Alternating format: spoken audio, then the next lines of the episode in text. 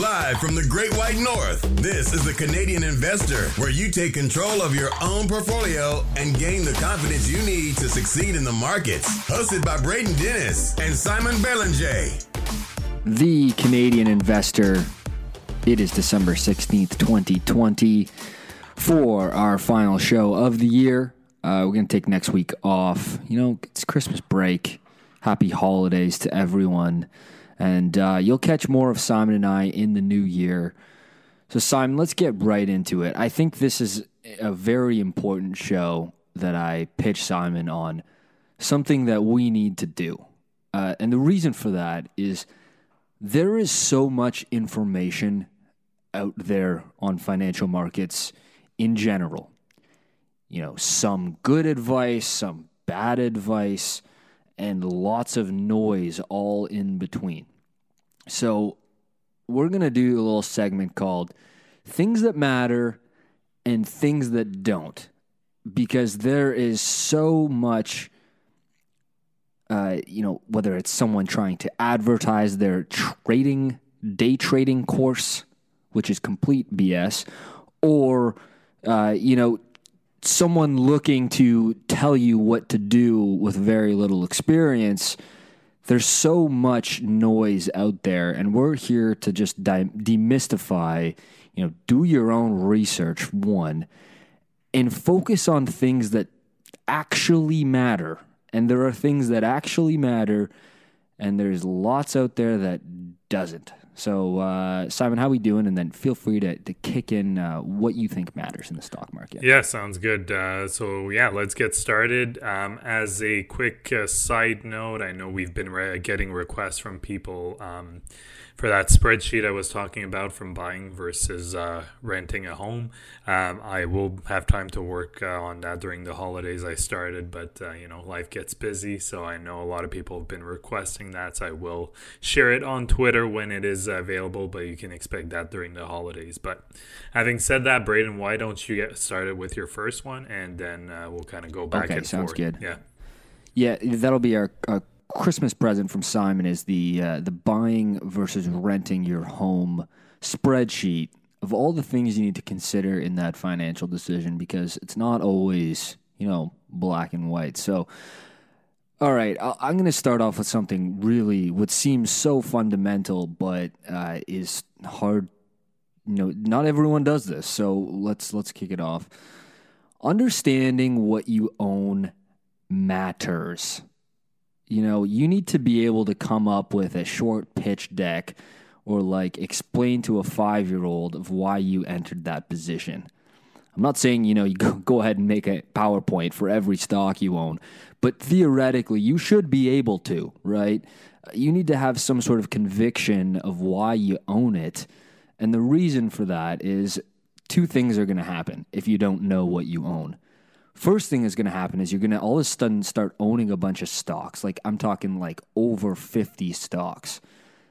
That's way too many for one person to manage, in my personal opinion, um, and know well. And you know, there's no there's no right or wrong number of stocks to hold. Some people are much more comfortable owning, you know, five stocks, and some people feel more comfortable owning twenty-five.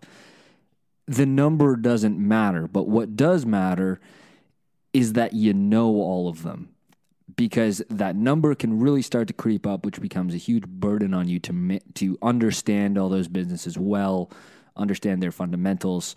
And then if the stock drops twenty percent in a day or in a week, or you know it has a couple of bad quarters and the stock's going nowhere or, or losing a lot of your principal, you're going to sell it because you don't really know if the market's reaction to the business and, you know, the business's actual performance are correlating correctly, because sometimes the market might be right, sometimes it might be wrong, but you are not in a position to uh, really make a solid assessment if you don't understand the business. So understanding what you own matters. Yeah, yeah. I mean, that's uh, that's a great point, and it it's definitely important to make sure you understand what you own. And also, I've mentioned this before, but be honest with yourself. So if you can only stay on top of a couple of businesses, then that's fine. Why don't you have a strategy that's mostly index funds and a couple of businesses as well that you like, that you want to invest in? So make sure you're honest with yourself. You'll know if you can't keep up with them. Um, and then that's probably a sign that you should have less stocks and maybe a bit more um, index funds to uh, for your portfolio. Um, so I'll get, that's a great point. Yeah. So I guess I'll go with my first one. So it's more about ratios in general, but, uh, one of the uh, ratios that I do like, and one that's not talked about, at least not in the, the headlines that you'll see on financial, uh, different financial sites, but C N B C, Yahoo Finance, and all all those, um, is the price to uh, cash flow, or price to free cash flow. And obviously, you have to put things in perspective. So obviously, when you compare the price to a metric, it's always relative. Um, but I do find that there's a lot of emphasis, especially in on earnings, and maybe I'll kind of bundle this with one of my things that don't matter, but um, there's a lot of focus on the headlines of the actual earnings of the businesses, and not a lot about cash flow and free cash flow. And when, at the end of the day, I've mentioned it before, that's the actual money that's coming in and out. So there's uh, non-cash charges that are added back in, in the cash flow statement. And that really gives you a good picture of the business, whether it's actually sustainable on a on a regular basis, because you can have a business that's showing profit um, on the income statement, but when you look at the uh, cash flow statement, they're actually burning money. That's because earnings statement, um, the income statement can be a bit misleading when it comes to that. You can be profitable on a paper basis, but burning money, and vice versa. So you can have a business, and I'm thinking about a lot of SaaS businesses here that will look like they're losing money, but they're actually bring in quite a bit of money on a cash flow basis. And then in terms of things that don't really matter, or they do, but not as much, in my opinion, is the earnings per share uh, specifically, uh, because that can be impacted by a lot of different things, including share buybacks. There could be a lot of manipulation by uh, leadership, by management um, in that income statement. Um, so that's something I take a bit more with a grain of salt, but all these metrics, I think it's also important to keep in mind to put them in perspective. So not focus either on one specific metric, um, compare them to their peers, compare them to themselves historically, and that will start giving you a better picture about the, the business itself. Yeah, that, that's a great point. Uh, most financial sites, you know, they'll harp on the, the price to earnings ratio or price to sales. And, and they don't. T- there's not many people talking about price to cash flow. And I mean, if you if you look into the you know the broader finance community of people who manage money, uh, they use free cash flow more than any other metric in terms of you know the business's profitability and and long term. Uh, you know, in their complicated discounted cash flow models, you don't need to do that, but understanding the difference between net income and the metric free cash flow, that does matter. So uh, I'm glad you brought that that point up, because you're adding back those non-cash expenses like de- uh, depreciation, amortization, adjusting for some things on their balance sheet. And I don't want to get t- too uh, too uh, into the weeds on this one, but look that up. Stratosphere, by the way, every single company, you can graph their free cash flow and see their price to free cash flow uh, on every single company. So that matters. All right. Um, So I'm going to couple this one as well and, and, and to something that matters versus doesn't. And this is macroeconomics generally, but what does matter is interest rates right now. Uh, it's the this is uh, affecting all businesses' ability to finance growth, acquisitions. It affects the economy. It affects the stock market. Um But what doesn't matter is trying to spend a single second on predicting what interest rates will do. Uh, and this goes for all macro factors like commodity prices, currencies. These things are straight up impossible to reliably predict. And there have been few people who can, you know, predict these kinds of things, but they can't do it reliably. Like, sure, I can predict uh, you know, what those commodities' next moves might be. I may be right or wrong on this next instinct, but long term, no person can actually predict this. So um, be very cautious when someone tells you where they think some price is going, whether it's, you know, a macro factor like interest rates or some commodity. Uh, and, and this goes into also there, it seems to have died out, luckily, but online there was all these currency forex trader scams going on. Um, and this seems so obvious as something no one could possibly reliably predict, which is, you know, forex exchanges on currencies.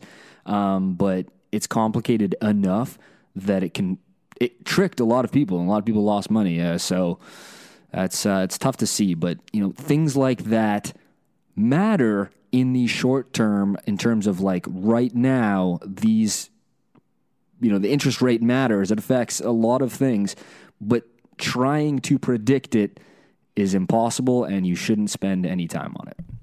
Yeah, yeah, that's exactly true. And just so people don't misunderstand, it's really important what Braden is saying is, yes, like low interest rate can affect certain businesses a lot more than others, but trying to predict that is what is going to be difficult. And obviously, if you have a business that's uh, like uh, financial industry, banks, for example, for them, typically, you don't want to see interest rates too low because their interest margin, so the difference between the interest they pay out to someone who gives them a deposit and then the interest that they get when they provide a loan to someone, actually shrinks when interest rates go lower. So yes, it definitely does impact it, but at the same time, it's really hard to predict.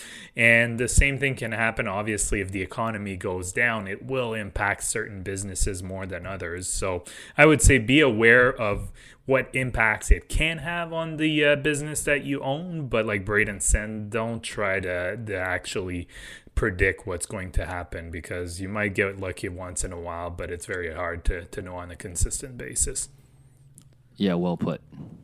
So I guess I will go with uh, my second thing that matters. Um, so I've talked about this before. Uh, specifically, I know um, a lot of people that listen to our podcast love dividend stocks. Dividend stocks are really popular with Canadians, which is not a surprise because um, you know, not only Canadians, but you Americans, Australians, whatever country you are, people tend to have a home country bias. So invest a lot more in businesses that are um, within their country or do their main business in their country or are listed on their stock exchange.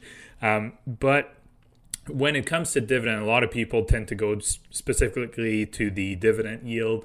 And obviously, if you're a retiree, you'll want to have a decent dividend yield, ideally growing as well. Uh, but for most people, I mean, as long as the dividend is growing, um, you don't want to see too high of a dividend, because that's usually a sign of something not going well in the market, basically pricing that there might be a dividend cut or trouble in the future. But the payout ratio is really important. And I've, I'll go back to my first point in terms of free cash flow, but specifically the payout ratio versus free cash flow. Um, that will give you a good indication if the company can actually uh, continue paying that dividend on a, you know, continuously year after year, even increase it. So the lower the payout ratio, the better. For certain type of businesses, it's fine to see a payout ratio in the seventies or eighties where they have really stable cash flows. Um, I'm thinking here uh, utilities, for example. Some others, it might be a bit more of a sign that there could be some trouble. Like tech businesses, usually you'll want to see something more around the thirty, forty, fifty percent range at the, the highest um, I S N. But make sure, again, you compare it with their peers. You compare it with themselves historically, but that payout ratio is really important. And if you see the company having a payout ratio above one hundred percent on a consistent basis year after year, um, that's a really big red flag, because that means they're basically funding their dividend with debt. Yeah, good point. If you see payout ratios over one hundred year after year, and this happens, I, I've seen many. uh, yeah, red flag, ding, ding, ding, something is wrong. Yeah, I think um, uh, an example of that, just a quick note, I think Exxon Mobil has been uh, like that for quite a while. So if people want to look at that. Yeah, a lot of oil and gases were fueling the dividend from other financing. So uh, obviously not ideal long term. Um, I'm going to switch gears to something that doesn't matter. And you see this more than anything. And it's this whole problem that people who do not invest their own money, uh, they're potentially looking to invest, or they're just kind of confused by the whole process, which I understand. Uh, the financial industry has done a great job of making it uh, seem more confusing than it is. They've done a, an exceptional job at that because, you know, they keep their jobs if it looks awfully confusing. So when you see, I'm, I'm doing air quotes right now, even though you can't see me, professionals on C N B C, Bloomberg, B N N Bloomberg, whatever, or you watch a YouTube video and you get some ad of some trading bro that's trying to sell you his signals uh, group for some ludicrous price. Um, first of all, those are the worst people on the planet. Uh, let me just get that out of the way. But what they'll talk about is some things you might hear. Here, here are some very classic uh technical analysis terms, which, by the way, is not technical at all, and it's horrible. Here we go. A double top, a trigger line, head and shoulders, a rising wedge, double bottom. Oh, here's the best one. Inverted head and shoulders. These are all these chart pattern recognitions that people think they can reliably predict stock movements Uh, long-term effectively by day trading with these very strange pattern recognitions. And they talk about support lines, and they talk about, you know, resistance lines. And some of it may have merit on a very, very short-term basis. Uh, but if you could predictably, reliably determine what's going to happen with stock prices on every single equity, well, you'd make a boatload of money. And you would make so much money that you'd be the richest person, uh, you know, in a few days of multiplying your money. So be wary of the promises that these people are trying to give. Use some common sense. But these technical analysis terms for long-term investors just don't matter. They're completely irrelevant. Um, so when you when you hear support, resistance lines from, you know, people you'd think would be quite reputable, just understand that they're executing short-term trading strategies that may or may not work. I'm not here to, to tell you that they do or do not.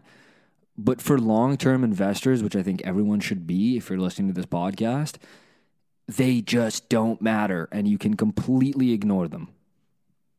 That's my uh, hot take on technical analysis. Yeah, and I mean, that's completely true. I mean, you see those as soon as you start like uh, YouTubing a few videos about investing, you'll you'll see those ads all the time. And just like Braden said, if they were so good at it, why are they like trying to make money off of you, trying to sell their product? So just keep that in mind.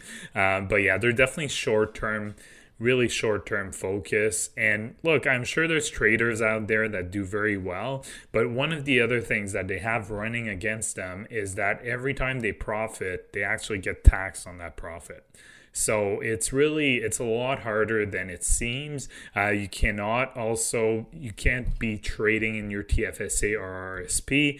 Um, the, the C R A will come after you, and they're vague in terms of like trading as well. So vague. Yeah. They're so vague on this. They are very vague. So they can probably, they can apply that as basically as they wish. So you really want to be on the safe side. Um, so keep that in mind. So it would have to be in a taxable account. And whenever you make a profit, you'll have to pay taxes on that. So that's why it's really difficult to be a good trader. And that's why we have a long-term view. We're investors. Uh, in my mind, if you're buying a company for less than a year, you're a trader. That's just the way I believe. And you really... when you invest, you're in there for the long term. So just keep that in mind. And, you know, you if If you pick a good company, if you pick a good stock, you don't have to worry. You just buy it. You know, you add more over time, you dollar cost average, and five, ten, fifteen, twenty years, when you'll look back, you'll say, wow, good thing I didn't try to, you know, time when I was buying. I just bought at specific intervals, because it really won't matter if uh, you picked a good business really far out in the future. Yeah, so true. I think, you know, the mission of this show, or, you know, just in general with my blog, is the number one metric I should have for, for people who are new to investing is people who realize that trading and investing are not the same thing. I know it sounds so elementary to long-term investors, but the if I could convince the masses that those two things are not equal, we've seriously done our job. Like, honestly, with so much crap out there on day trading, especially with folks unfortunately losing uh, losing their full-time jobs and looking for, you know, ways to make ends meet, you get sucked into that ads algorithm of, you know, potentially looking to be a, a trader or even an investor, and you get sucked into this crap, man. So uh, just be careful out there. That's all. That's all. Yeah, exactly. So I'm going to give, uh, kind of combine two together, uh, just because we're already uh, twenty minutes in. I guess we could probably go for an hour just talking about these. Um, yeah, for sure. So I'm going to go with uh, things that matter. So you want to see as much as possible a moat. So what's a moat for those of you who are not sure? So a moat is really uh, something that makes the business almost like a monopoly, a legal monopoly, if you'd like. So something that makes the business very hard to compete against, and which makes its product or services very sticky for the long term. So there's different types of moats you can identify, just a couple of examples. So we've talked about this before. Network effects. So those are really when a, especially software, when we're thinking about that, or even like I'll take Facebook for an example. That's an easy one to wrap our heads around it. Well, the reason why Facebook is so successful is because even if, uh, you know, Joe started a social network on his own, well, he'd have, however good it might be, it actually would have to convince enough people to make it worthwhile to go on that new network. It would be really difficult, because a lot of people, you know, even if he convinces a couple million people, well, they'll be like, well, mo- most of my friends are still on Facebook, so why the hell am I on this site? So that's a really good example of a network effect. It can be in a bunch of other types of businesses, but that's a, a really easy example. Um, legal monopolies is an, uh, another example. So I'm thinking here utilities are legal monopolies for the most part, where they have, um, they distribute power, for example, and they have specific price increases, a guaranteed purchase agreement, and those are usually set by uh, the governments in place. Um, or another type of moat would be uh, one that would have a big barrier to entry. So we've talked about railways before. Uh, well, railways were are really difficult because they're borderline like legal monopolies as well, but it would be difficult for someone to start another railway because they have all those regulatory approval they would need to to get just to install those rails, uh, just the monetary investment that it would take as well, billions and billions of dollars. Um, so it would be very difficult for other businesses or other entrepreneurs to um, to come and compete. So that's really something that I try to find when I invest in a business. On the other side, if you're starting to research businesses, especially newer businesses or businesses that have new products or new services, um, you'll notice that management tends to uh, talk, they'll talk about total addressable markets. And that's good, that's fine, um, but always take it with a grain of salt when management talks about that, because according to to management, I'm sure if we looked at uh, management total addressable market when uh, before uh, marijuana became legal in Canada, I'm sure we would have seen some pretty eye-popping figures from the different management uh, companies, uh, different management groups in cannabis companies. So you have to be careful about that, because for the most part, they're trying to pump their tires. Um, and that's fine, but just I would always be careful with that. It's probably a fraction of what they're saying. Um, so you want to err on the conservative side when you see those uh, T A M or total addressable market numbers stated by management. Those total addressable market numbers in pitch decks for investments uh, seem to get more and more ludicrous the more hot that market is. Uh, you're seeing this outrageous T A M and uh, comp table that you'll see in like typical investor decks, and the comp table uh, and the T A Ms for some of these E V stocks just don't even make sense.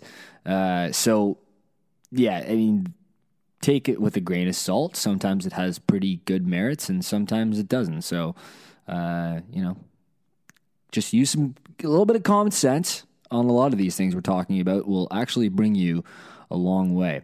All right. So this is this is something that's really important. Uh, what does matter is that you are in a financial position to never sell stocks unnecessarily. So if you have some emer- if you don't have an emergency fund, go ahead and do that. That matters. And then if you're in a you want to you know a little bit of cash for your life planning wise, because if you don't, you have to sell stocks unnecessarily. And when you do that, there is a chance that you sell stocks unnecessarily at a bad time. You know, if I needed a bunch of cash in March that of this year, that would have sucked. So I need to do everything I can in my in my will to not be in a position that I have to unnecessarily stop compounding. Now, there's obviously going to be extreme conditions and just conditions in your life where you want to sell stocks. There's nothing wrong with that. If you're in a position to do that, that's fine. But don't break the most important, like Charlie Munger rule, which he says is never interrupt compounding unnecessarily, is like the most important rule.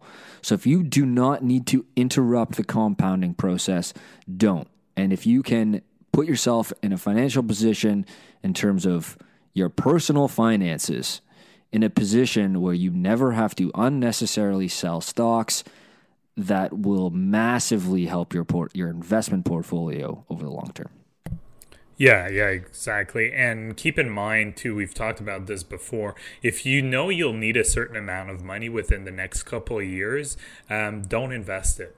Don't invest it in the stock market, putting in something that is safe. Um, a good example is if you're looking to buy a house and you have the money for a down payment, but it's tied into stocks, um, you'll probably want to be selling a big part of that, at least to cover your your down payment, because what if you find the house and then the the market just suddenly crashes and you get uh, you really screwed in terms of your down payment? So that's a good rule as well. If you think you'll need the money within the next couple of years, um, you don't want to be invested into stock. I know someone that was closing on their house in March and was waiting waiting to uh, like pull out of stocks to finance the house, which is, you know, fine in most cases. Well, not in March. Uh, so that's that's why, you know, three years is a typical a typical rule of thumb. Uh, if you need it within three years, stocks is probably not the best store of capital. Uh, so three years is a pretty good rule of thumb. Exactly. I've seen I've seen five. I've seen, you know, more conservative numbers as well. Yeah, yeah, exactly. I think five years is a good rule as well, especially if you're you're retired and you're kind of counting on that money as your living expensive, then you want to give yourself a buffer. But yeah, the, the down payment's a great example. You don't want to be stuck in a situation where you find your dream home, for example, but then the stock market at the same time is going down. Um, mm-hmm. So now one thing that doesn't matter, and I don't think we actually talked about that before on the podcast. So, um, special dividends. Uh, so special dividends are different from the regular dividends that a company will pay. So it is a special, like it says in the name, it is a special dividend. Um, so companies, um, I know Costco tends to do this every couple of years. They'll do like a special dividend is when they basically have too much cash on the balance sheet, is probably the easiest way to, to say it. And they want to reward their shareholder with a one-time, oftentimes large dividend payment. Um, and I mean, it's great if you're a shareholder, but make sure that you do not factor that in into their regular dividend payment, because some sites, they'll pull the data and they'll actually factor that in. So you might actually think that if you don't, you the yield will look massive. Exactly. If you don't do your research and you just look at the yield, it'll be very misleading because it's bec- they had a special dividend. And for the most part, it's very irregular.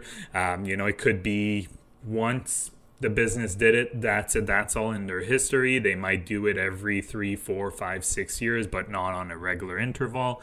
Um, so, I mean, it's I've had it before with some of my stocks. It's always really nice. I'm not going to complain, but just don't Don't factor that in as something that's guaranteed. Um, any dividend is not guaranteed, obviously, but some, like I've said before, um, if you look at the uh, the free cash flow payout ratio, some are definitely safer than others. But special dividend, take it as what it is. It's a one-time thing. Don't factor it really into your investment thesis for the, the company. Yeah, very, very good point. That was just that was well said. Uh, I'm going to go very quickly, and then I'll get into another one that uh, that doesn't matter. But here's one that definitely, in my mind, doesn't matter and is for the short-term trading community, but unfortunately is at the top of every Google Finance search that you, you type in a stock ticker, and that is fifty-two week highs and lows. Um, if you look at any stock ticker and Google it, you know, see how this, the price performance has performed and, and you know, whatever time interval you're looking for, you are going to see lots of metrics, and almost none of them are useful for anyone who's a long-term investor. And fifty-two weeks highs and lows are, you know, not useful. Not, they don't matter. They're not important. Uh, so if you think they matter, well, they probably don't. Uh, so another thing that I think is important. Uh, important to know, sorry, important to note that it's not important. Uh, very confusing. So this is something that doesn't matter. And this is whisper stocks, okay? Whisper stocks is everyone has had a relative over Thanksgiving. You know, the holidays are coming up. You're going to get some stock pitch uh, from a relative. Some penny stock is going to the moon on some whisper news. Like, oh, so exciting. Listen here, though. I, I let me tell you about this one. You, hear, you see this all the time in mining stocks. Uh, you know, do some due diligence. Don't don't jump the gun on this whisper stock without having any insight into the company. This goes back to point number one, which is what does matter is you know the business. You know the business fundamentals. And whisper stocks are not only a easy way to lose tons of money, it's it comes down to all the other things that we've talked about. You know, you're going to own it for probably a very short time period, or you've just accrued this position in your portfolio that you have no idea what it is. And this goes back to a very f- famous, you know, Peter Lynch in in his books when he talks about folks are so good in their research if they're buying a new dishwasher. You know, they do their research, they find out what the competitors are. Oh, Samsung has this, you know, Bosch has this, this is this price, uh, it operates at this temperature. You know, you become an expert in kitchen appliances by the time you purchase something, but you jump off a cliff to buy some whisper stock and who knows what's going to happen. So don't do more research on your kitchen appliances than your stocks. That's going to go down as uh, my potentially most famous quote. Yeah, I guess it's just uh, maybe a bit the gambling instinct in some people that uh, that do that. And trust me, I, I've done that mistake before. You just go back in our mailbag episode and uh, you'll see that uh, what Braden just said. I did that mistake, so I know the feeling. Um, so that that's great advice, though. Um, so things, another thing that doesn't matter, and that'll probably be my last one. And I think Braden, you might have one or two left after that. Um, so yes, sir. Things that don't matter, and I've said this before. So earnings for a real estate investment trust is useless. If you see an article, you read an article of, and I've seen that on various websites, they, they'll talk about a REIT and they talk about its earnings. Like, just don't even, as soon as you see that, like, that article is complete crap. Like, they have no idea what they're talking about. Earnings that are completely useless because they factor in, like we've said before, depreciation and amortization. Uh, those are non-cash items and can be pretty massive when it comes to real estate investment trust. Um, so you really want to look at funds from operation or adjusted funds from operation. If you're not sure uh, where to find that data, the supplemental financial data usually for REITs will have all that information in there for you. So it won't be in the regular earnings report. It will be in the supplemental data, and they'll have it break it down, broken down for you. So yes, you'll have to do a bit more research, and it's not as easily like easy to find it in the different Yahoo Finance and things like that. But uh, just make keep that in mind, because that can be really misleading for REITs. Yeah, yeah, good point. Like the P E ratio on a REIT is, is something, again, that when you look it up is going to be right at the front of your eyes and is completely useless because it has no consideration to what are real cash expenses. And for real estate, you need to use F F O or A F F O. So thanks for pointing that out, Simon. Um, okay. I got one last one that I, I think I'm going to couple in as well, which is valuation matters. Okay, I think I think everyone everyone knows that. Maybe not recently, but valuation matters. But where I'm going with this is, you know, it's not any groundbreaking information, but where I'm going with this is that any specific valuation metric alone in a vacuum may not be useful and may not matter. But the perfect example of what Simon just said, you know, price to earnings or earnings growth, you know, things to do with net income on the income statement with a real estate investment trust, not useful. So if you look at P E on real on real estate investment trusts, they're going to be super, super low. So that may be useful for some businesses and completely useless for another business. So what is important is that you use valuation metrics to tell a bigger story. Like, you use multiple of them. You check the market cap, because that definitely matters. You know, if the market cap is two hundred billion dollars and you ask yourself, is that business actually worth this? Potentially, you know, this may come with experience, but yes or no should ring a bell pretty quick. Um, so what matters is valuation. What doesn't matter is using one valuation metric in a vacuum and trying to tell the whole story from from that business. So uh, they matter, and use many of them to help tell a better story, to verify your thesis, make sure you're not making any mistakes. So I think that wraps it up, guys. I think this is important in terms of there's so much information out there. And if you are new to this or not, you know, I get confused all the time. Simon and I, you can get confused by all kinds of things out there because there's so much information, so much information overload, but a lot of it doesn't matter. And you just got to pay attention to the stuff that does. And if you can filter out things that matter for long-term investors, which ultimately comes down to real business performance, you know, not what's in the media, but real business performance, you'll do very well long-term if you focus on that simple thing, because that matters. Um, and knowing the business, the real fundamentals, that matters. So when you go down, you know, you're downtown Toronto, you're on Bay Street, and you see hundreds of tickers flying by on some L E D screens. Some are up, some are down, you know. Oh, this stock's up this day. This one's down a lot this day.